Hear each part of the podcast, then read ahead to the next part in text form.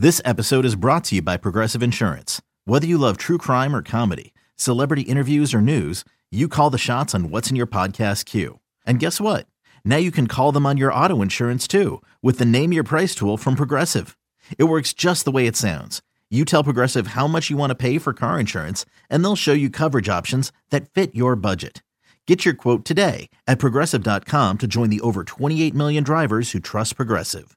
Progressive Casualty Insurance Company and Affiliates. Price and coverage match limited by state law. You could spend the weekend doing the same old whatever, or you could conquer the weekend in the all-new Hyundai Santa Fe. Visit HyundaiUSA.com for more details. Hyundai, there's joy in every journey. Game time with Boomer Esiason. This week's guest is first ballot Hall of Famer and Kansas City Royals Vice President of Baseball Operations, George Brett. Today's guest is one of baseball's greatest hitters. Now, we could probably wake him up out of a deep sleep on any given night, and he'd still be able to hit line drives into the gaps. He's one of only four players with 3,000 hits, 300 home runs, and a 300 batting average. He's also the only representative of the Kansas City Royals in baseball's Hall of Fame. It is certainly my pleasure to welcome the great George Brett. George, welcome to Game Time. Well, thanks, Boomer, and thanks for having me on your show. I hear you guys have a new part owner out there. Um, Patrick, uh, what, what's his name? Patrick. Um, Patrick Mahomes. Oh, yeah, Patrick Mahomes. Football. Right. He's almost as good as you were. you know, it was interesting, George. I interviewed him before he was drafted by the Kansas City Chiefs, and right. I met his his mom, who brought him into our studios in New York, and I was so impressed by that young man, how just mature he was. And then he was telling me how he was fielding ground balls and shagging fly balls on a major league diamond when he was five and six years old with his dad, Patrick Mahomes, who played for my New York Mets. And I knew he was going to be a sensation. I didn't realize he was going to be this good, this fast. What's it like being around him? Uh, it's been a lot of fun. I've gotten to know him a little bit. Uh, I would say we're friends. We have each other's phone number. Um, he likes to play golf. I know that. I helped get him into the country club I'm at in Kansas City, and also the president of the Chiefs, Mark Donovan. We kind of rushed him through the process a little bit. He had a little bit more uh, more pull than a lot of the newer members that that try to get in. Wonderful, wonderful guy, and I just wish I wish he would start calling me Mr. Brett. I mean, I, that really bothers me. I mean, here is maybe one of the greatest football players in the country right now, and he still calls me Mr. Brett. And every time I play golf with him, it's no Patrick. Please just call me George. Okay, Mr. Brett. You know, but yeah, he's really, you, he, you know what he's done? He's not only taken Kansas City by storm, but he's behaved and and said all the right things. He's well mannered, and uh, he's been a great tribute to our city. All right, we're getting warmed up with our Hall of Famer right here, Royals icon George Brett. Stay with us as game time continues right after this. When George Brett went to renew his Missouri driver's license, the officials reportedly waived the need for the mandatory vision test. Why? Because they said if he could hit 350, they claimed we figured he could see, and they were right. He could see, and how, he could how see do a baseball. you find all this stuff out? That's oh, George, I got I got so much stuff about you. You have no idea. Oh my God. I've never seen a diamond in the flesh.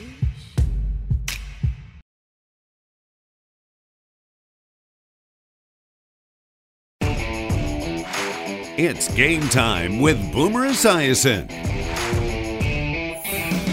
George Brett once said, I really think one reason why I played the way I did because I had brothers at home who would kick my butt if I didn't play and hustle the way I did. Another reason was his father, Jack. If my dad were still alive, Brett commented, and I told him I made it to Cooperstown, he would probably ask, why couldn't you have gotten five more hits in 1980? And I love that story, uh, George, because you and I definitely are on parallel paths. My dad was a World War II vet as well, didn't believe in participation trophies. He believed in hard work, he believed in discipline, and he definitely believed in respect for the game that you played. Yeah, he did. Uh, uh, it, it's funny being the youngest son or youngest son of, of, my father Jack and my mother Ethel. All my all three of my brothers, older brothers, were all great athletes. I mean, my brother Ken was one of maybe one of the best athletes ever to come out of Southern California. I was always compared to my brothers growing up. You don't hit as good as your brother Ken. You don't run as fast as your brother John. You're not as tough as your brother Bobby. You know, and in basketball, it was oh you you're, you're terrible. In football, your brother tackles harder than you. He throws a tighter spiral. I think growing up the youngest and having my dad who was very very very strict. Uh, and three brothers that loved the game of baseball uh, that I was going to go out and give it the best I had. And, and uh, uh, believe me, Boomer, I blew my own expectations playing 20 years and getting 3,000 hits. Now, there were two other big influences in your life as I see this. One was your fellow rookie, Hal McRae, when you got to Kansas City, and the other was hitting coach Charlie Lau, right? Right, yeah. Both of them played a major part of my success. I think Whitey Herzog did also. But uh, when I first got there, Charlie just watched me for the first uh, I got up in 1973. I got called up for two weeks. I played two games, got sent back down, got called up in September. I ended up getting 45 at bats and hit 125, and Charlie didn't say a word. The next day, I was one of the last players cut in spring training. Um, I went down to AAA in Omaha, Nebraska. Two weeks later, they traded the third baseman. They gave me the job. I hit 200 at the All Star break. Charlie Lau didn't say a word. And then all of a sudden, he wanted to see if I would make any adjustments on my own which I didn't. I didn't know what adjustments to make. And he came up, we had a heartfelt talk on the way back from Cleveland to Kansas City. And he said, he thinks I can make it. I'm the only guy, I'm the only coach here. Everybody else wants to send you to AAA. He said, if you give me your heart and hmm. soul, I think we can go somewhere. Sure enough, we changed my whole approach to hitting. We set a goal for 250 that year. A month and a half later, I was at 250. I got it to 292 with three games to go which meant I hit about 390 the second half of the season yeah. or 400. And uh, they fired him with three games to go, and I ended up going 0 for 11, hitting 282. They fired uh, the next year. They brought Charlie back, and we continued our work. And I think he's the one that taught me the basic fundamentals of my swing and to stay with it through slumps, how to get out of slumps. And then I had Hal McRae, who was also working with Charlie Lau. Uh, Hal came over from the Reds in a trade, had a terrible first year with the Royals and uh, all of a sudden he started seeing success. So every day Hal and I were together, but just watching the way Hal played the game, I never played it. I always played it hard, but not that hard. And uh, just watching him every day go in and break up double plays, and then I became that guy to, hey, if he can do it, I can do it, and stretch singles into doubles, doubles into triples, take extra bases when not, not a lot of people would. I mean, Hal really taught me how to do that. I understand that Charlie Lau got fired. You just brought that up. And I heard that, you know, you went 0 for 11 since he was fired, but you also went, went back in the locker room and were crying because he was fired. Is that true? Yeah, well, he was, he was kind of my security blanket. I mean, we would hit extra boomer every day on the road at 3 o'clock. We'd hit extra every day at home at 4. Now, some days those swings would only be for my extra session would be for 20 swings. Okay, everything's still the same as it was before. Let's go out there and get it. He, he didn't believe in overkill. Sometimes, some days it might have been 50 swings. What the hell happened from yesterday? I mean, it looks like you haven't been paying attention. But every time that game started, I felt comfortable that my swing was intact. We'll return with Hall of Famer George Brett right after this to get more of those thoughts after these messages. Brought to you by the Ford Bronco Sport, built Ford tough. It's time for a change. Instead of working from home, work from your luxury suite at Midtown Manhattan's crown jewel, the Kimberly Hotel. Now offering special monthly rates with the most impeccable safety and hygiene protocols to keep you safe.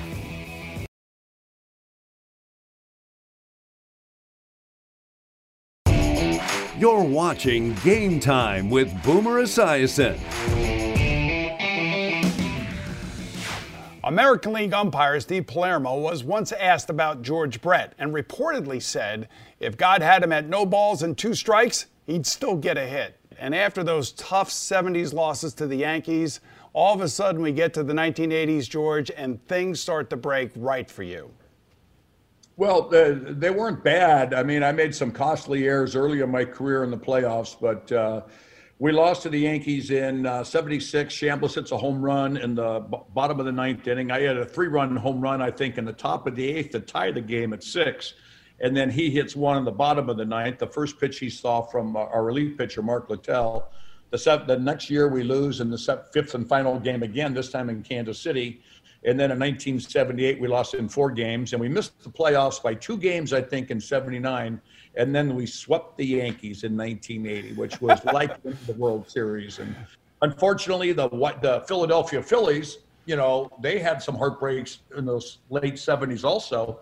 We played them when we ended up losing the World Series in six games. We make the playoffs, lose in 81, lose in 84, and then win the World Series in 85. But uh, beating the Yankees in 1980 was at that time the greatest thrill of my life. Yeah, I would imagine so. After fighting with them and yelling with right. them and, and everything that went on with them. Me and Nettles got in a fist fight. Yes. the fifth and final game in 1978, I believe. I mean, it was a, I mean, I threw a haymaker at him. I slid into third. He thought I slid in too hard. You watch those whole series, though. We hated each other. The Yankees hated the Royals, and the Royals hated the Yankees. They were the oh. big town from the East. We were the small Midwestern town. They had a huge payroll. We didn't have a big payroll. They would sign the free agents. We would bring them up through the farm system.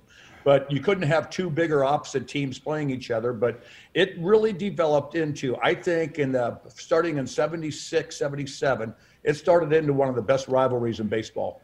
Yeah, it was it was intense, and I would think that you and Goose Gossage would have a few laughs over a few beers from time That's to time. That's all we do is laugh right now. But you know what's right. funny? I never said one word to Goose Gossage my whole career not one word. We were on the same All Star team probably four or five t- times. I never said one word to him, never one word. But that, that's the way baseball was then. You know, it was they would put all the pitchers on one wall and all the position players on the other wall. And you would maybe say hi walking down the tunnel from the locker room to the to the field, say hi. You might sit next to somebody by on the bench once in a while but there was not a lot of conversation back then with pitchers. All right, so back in 1980, let's start there. You're flirting with 400. You have a four-hit game back in August of uh, 1980. You you get your your your average up to 401. And are you starting to feel like now this is where I have an opportunity to do something, and that's hit over 400? I learned a lot about guys that hit 400 uh, in 1980, but uh, I didn't think about it then. I was swinging the bat extremely well. Um, obviously, um, there were six weeks to go in the season. The highest that I ever I had ever hit before was 333. So for you know to get 67 points higher than that is higher than your career or your highest average ever. I really didn't think about. But little did I know, for the next month I would still be over 400, and uh, got down to two weeks to go in the season. Now, after talking to the media about the, the possibility of being the first guy to do something since Ted Williams. And at first, I just laughed at it. I mean, I said, Are you kidding me? There's six weeks to go in the season. You guys are nuts. Well, two weeks to go in the season, I'm still getting the same question because I'm over mm. 400. Then I went out and I did the one thing that I drastically shouldn't have done. I went out and tried to hit 400, where before I was just seeing the ball and hitting it. And if I made an out, I didn't care. And then all of a sudden it got to 399, then 396. Then I started pressing even more. It got down to as low as 384. All the media left me alone after that. I had five games to go in the season. I had 500 the last five games. Got it back up to 390. I missed hitting 400 by five hits. And uh, I went home that year for Thanksgiving. And the first thing my father said to me, not that, not that, hey, good home run to beat the Yankees in the third and final game of the playoffs, hitting it off Goose Gossage. Hey, he didn't say anything about that. The first thing he said to me is, "You couldn't have told. Why couldn't you have got five more goddamn?" That's what he told me. oh, he's a tough son. Better care of yourself. You probably would have done it. Oh, you know what? I, I love the story. More with George Brett right after this. So hang in there.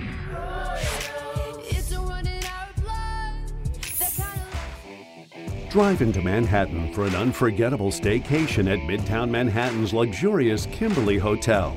Treat yourself to New York City without the crowds, protected by our highest safety and hygiene protocols to keep your family safe.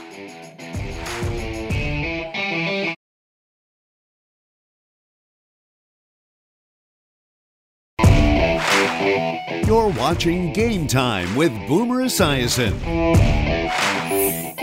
When George Brett went to renew his Missouri driver's license, the officials reportedly waived the need for the mandatory vision test. Why? Because they said if he could hit 350, they claimed we figured he could see, and they were right. He could see, and he How, could how see do a you baseball. find all this stuff out? That's oh, George, I got. I got so much stuff about you. You have no idea. Oh my God. All right, so hemorrhoid guy, pine tar guy, uh, and I know the hemorrhoid thing happened during the World Series. Obviously, got a lot of press, and that had to be difficult to deal with. I mean, you're right in the middle of the World Series, and you have hemorrhoid surgery. How did it happen? Like, and why did it happen? Well, I went to a proctologist, and I didn't never been to a proctologist before. And it was uh, after we beat the Yankees. We stayed in New York for two or three days, and and I was complaining about discomfort. And I asked one of our trainers, and he looked at it. and He goes, "Oh my God, you got a bunch of hemorrhoids." And and so I said, "Well, you know, it's really uncomfortable." So we find out Philadelphia wins the, the playoff series against Houston. So we fly to Philadelphia. They take me to a proctologist, and the proctologist is asking me all these questions. How old are you? I said 27. Hmm, God, that's kind of young. Um, he said, uh, "What's your diet?" And I said, "Well, I'm single. I, I probably don't eat. You know, I drink some beer, I drink some tequila, I drink some wine, eat a lot of cheeseburgers, nachos, things like that. Yeah." He said, "Have you been under any stress lately?" And that was the year of 400.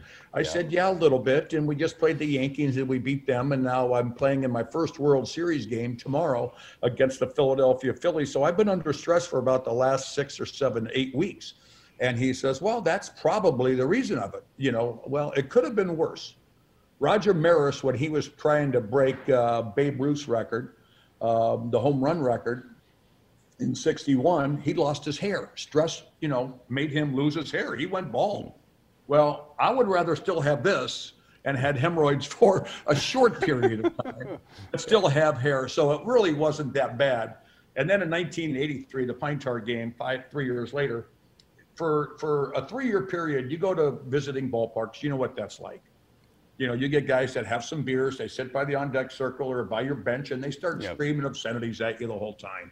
I was the pine, I was the hemorrhoid guy, and all of a Yes. sudden, after July 24th, 1983, I was the pine tar guy, and I've never been so thankful for that because now I have to remind people that I had hemorrhoids during the 1980 World Series. Everybody's forgotten about that, and I'm related to as the pine tar guy, which I think was good for me mm. because it was a home run to help win a ball game, and it was off a guy, Goose Gossage, that is one of the premier, premier relief pitchers in the game. And then the ensuing argument with the umpires, it showed my passion to win a ball game. Now, the interesting thing, of course, the Pine Tar game comes against the Yankees and Billy Martin. And then the resumption of that game after that uh, home run was awarded back to you, you couldn't play in it because you were suspended Out of the- because you. for some reason, Boomer, they threw me out of that game. Yeah, well, they shouldn't have thrown you out of the game. They should have thrown the umpires out of the game. But the umpire, Tim McClelland, was too big. You weren't charging him to run him over, were you? No, no, I was just running out there. I don't know what would have happened. And Timmy, I always got, I always got uh, along great with all the umpires. For instance, every time I'd walk up to bat, my first at bat, I would always say, you know, I'd always kick my little hole in the back on the back line, and I'd say, "How's my favorite umpire doing today?" And the catcher would start laughing, and you know, but every I got along great with umpires, and and uh, I was running out there. I don't know what I was going to do. Timmy McClelland tells the story when I've seen Timmy and, and I've heard him speak at dinners. His big story is, yeah, I asked George Brett what he was going to do to me when he ran out of that dugout.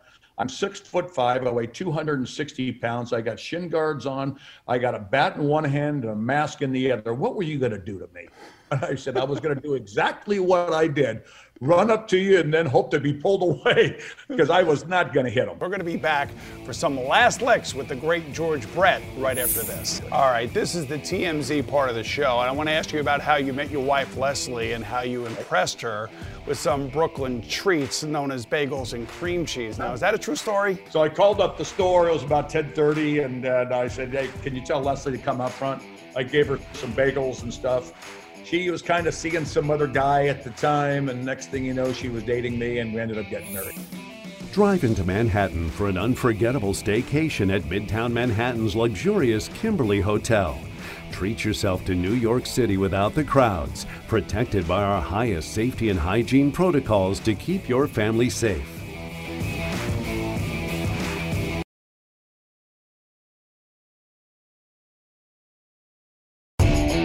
Game Time with Boomer Esiason is back. Hal McRae was one of a myriad of George Brett's teammates who marveled at his commitment and his focus. One of the things that helped George Brett become such a great player, McRae said, is that he never worried about politics and all that stuff that goes on around a team. George was always more interested in looking for a pitch to hit hard than playing politics or talking about management. And I got to say, that is kind of like one of the nicest compliments a teammate can give another teammate. And, it probably means a lot to you coming from him. Yeah, it does. I think anytime, uh, you know, it's funny. I had a chance to play with Hal for about 15 years, 16 years. We were teammates, and then he became manager of the Royals, and uh, and I got a chance to play for him, and I really respect that guy. I always said that not only was he a, one of my favorite teammates, but maybe the best teammate I've ever had but uh, he was one of the fiercest competitors and and I just kept my mouth shut. I looked at the lineup card. I saw I was hitting third. I saw I was hitting. Some days it would change. One day I walked to the ballpark. I'd never played left field in a game before. I walk into the ballpark in Fenway Park. I'm playing left field. I said, "Okay, that's great. Let's go."